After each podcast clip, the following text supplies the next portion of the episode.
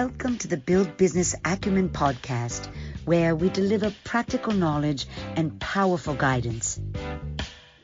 Here is your futuristic host, Nathaniel Schooler. Well, it's lovely to have a conversation with you, Nelly, again about this uh, really, really important topic. And in this in this conversation, we're going to talk about resilient people, and we're going to share a little bit about you know how how we think they manage to control their emotions in order to not go crazy or you know frankly worse right? And i know you did a lot of research into nelson mandela in in in when we were writing the book. So what um what do you what do you think about Nelson Mandela and, and his resilience? How, how do you think he he managed to build it? Yeah, I was thinking uh, that you know he there is an island, Robben Island, uh, where the prison is, and he spent first eighteen years there, and there were no plumbing and there were no bed. Eighteen years on the floor so just to start off with that, and after that, it's another year, nine years coming. So he went up 5 a.m. every morning and he did his physical uh, exercises mm-hmm. every morning. And he had the same routines every morning that he did his exercises and then he got some food and then he worked in the prison the whole day. And then coming back, he did these exercises and then he asked for a paper and pen, which he wasn't granted in the first years. It took him five years to have a paper and a pen.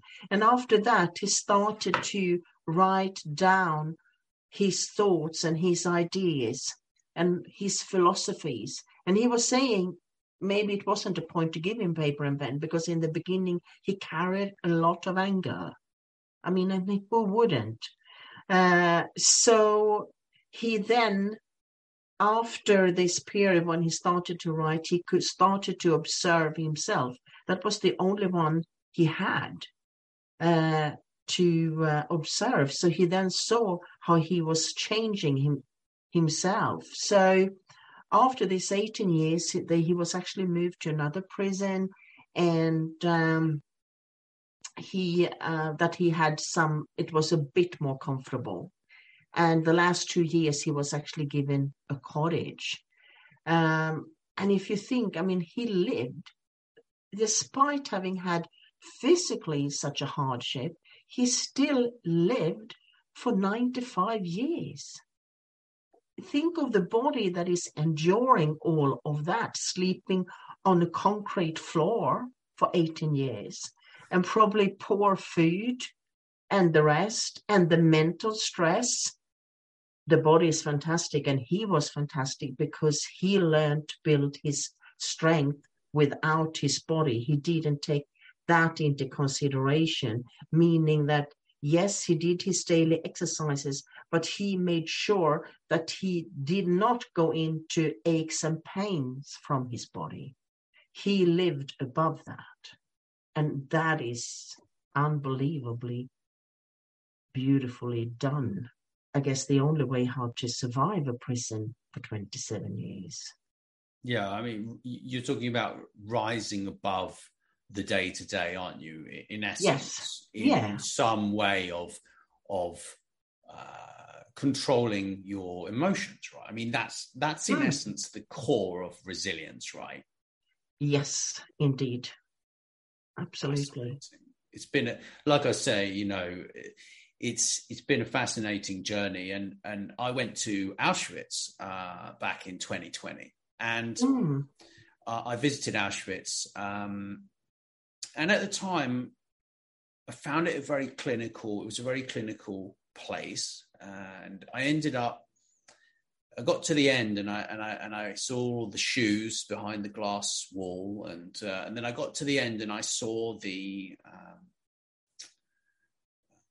display of uh, people who'd made it out from from there, and and what I found, you know, there were a lot of there were a few few there's an art exhibition as you come out, and a lot of these people had kind of said they, they they basically became you could just see they were so grateful right? And to be alive yeah? And and that led me into a journey of, of, of basically studying like Viktor Frankl's Man's Search for Meaning, and, and also listening to the Anne Frank uh, diaries, which were which are on Audible actually now. And what I found really interesting was with both Anne Frank and uh, Viktor Frankl, they had they had basically managed to control their emotions by hoping into the future. So they had used their imagination to create experiences in the future to look forward to. And I found that I found that whole process really, really very um, sad. But it was also it was also very it put a perspective, it, it gave me perspective on what many have been facing a, difficult time. And it gave me this perspective that was different. It was a different perspective. And so I've used I've used the way that that they got through things by having humor. I mean, if you if you haven't read Anne Frank's diaries, she had humor. I mean, she was only what thirteen to fifteen, I believe, when when when when yes. she went eventually yes. got killed, unfortunately. But but but her story is so famous that and the way that she used humor the same as Viktor Frankl and and I think probably the same as Nelson Mandela because he was quite a humorous character. I, I have a lot of when I saw uh, a lot of um, his footage when he was on television he, he had quite a dry sense of humor I seem to remember. And I don't know did Jobs did Steve Jobs have a good sense of humor? I'm not sure to be honest, on that front. But he certainly had a vision, didn't he? Oh, absolutely having a vision. And I mean, he loved that when he was standing there on the stage and he then had the uh, smartphone and he had that in his pocket and he took it up and saying that this will change the world. And everyone is sitting there looking, what? It's just a mobile phone. Um, not realizing, but he had the vision. He had already seen what it could do and what would possibly happen. So the vision, absolutely. Humor now and then, more yeah. cynical than humoristic. Yeah. Yeah. More the imagination. I mean, you know, it's the same. Really, it's the same thing. I mean, what, mm. what I found Viktor Frankl did is that he he studied, he, he thought about the meals that he would have when when when he was out. Yeah. And I found that quite quite interesting. And he would I think he would when he was running away, you know, he was in the in in the trench or whatever, digging a digging a hole when he was doing some work, some groundwork. Him and another prisoner would talk about, you know, some sort of fancy meals, and they would imagine these meals that they'd be eating, you know. And but but I think you know he made it out alive, right? And he's he's he brought his own um, spin on on psychology and and and you know this logotherapy that that he talked about.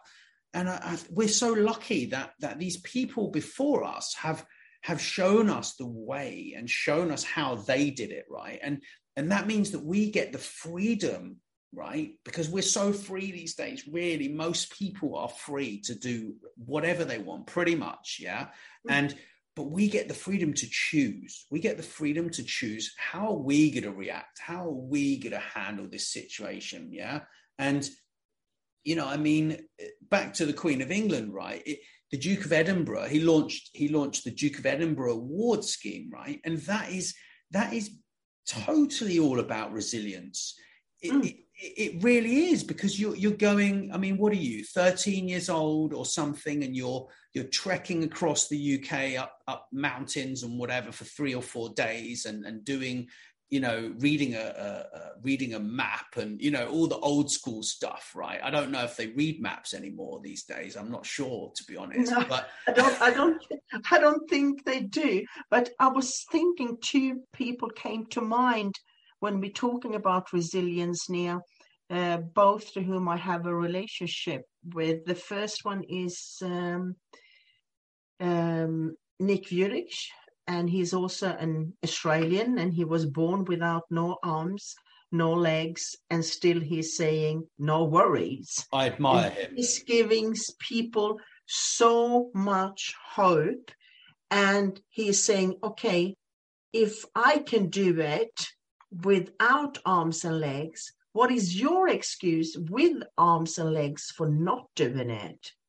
So he is fantastic, and we have given the link to his videos in the book as well.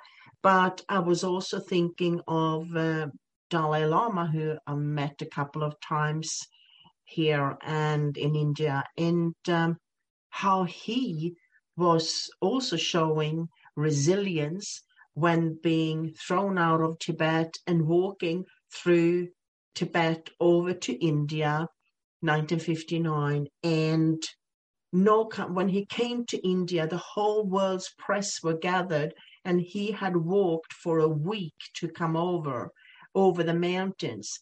And the whole press stood there and there were no country who took him in.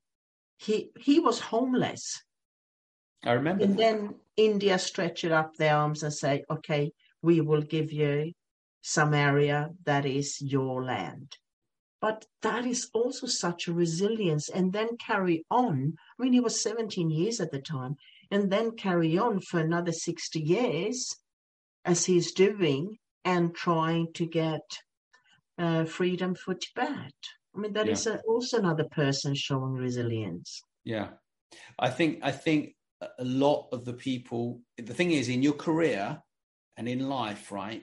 If you don't have resilience, you're never gonna you're never gonna move forwards, right? Because you're just not going to do the work because you know and we're going to talk more about this in in further further audios and you know in the book but i think the main thing f- for me as a person individually i think really is working out why you started in the first place right? And like why why do you want to do this in the first place? What do you do it for right? And getting in getting in touch with the reasons of why you get out of bed in the morning is something that for me was like a massive uh, a massive um, topic to think about on its own. So we'll dig into that as well in uh, in future conversations. Thank you nelly and thanks everyone for listening. Thank you, Nathaniel. Thanks so much for listening. Please subscribe and wherever you prefer, share with your friends. And if you enjoyed the show, drop us a review on iTunes or wherever you listen. This podcast is a part of the C Suite Radio Network. For more top business podcasts, visit c-suiteradio.com.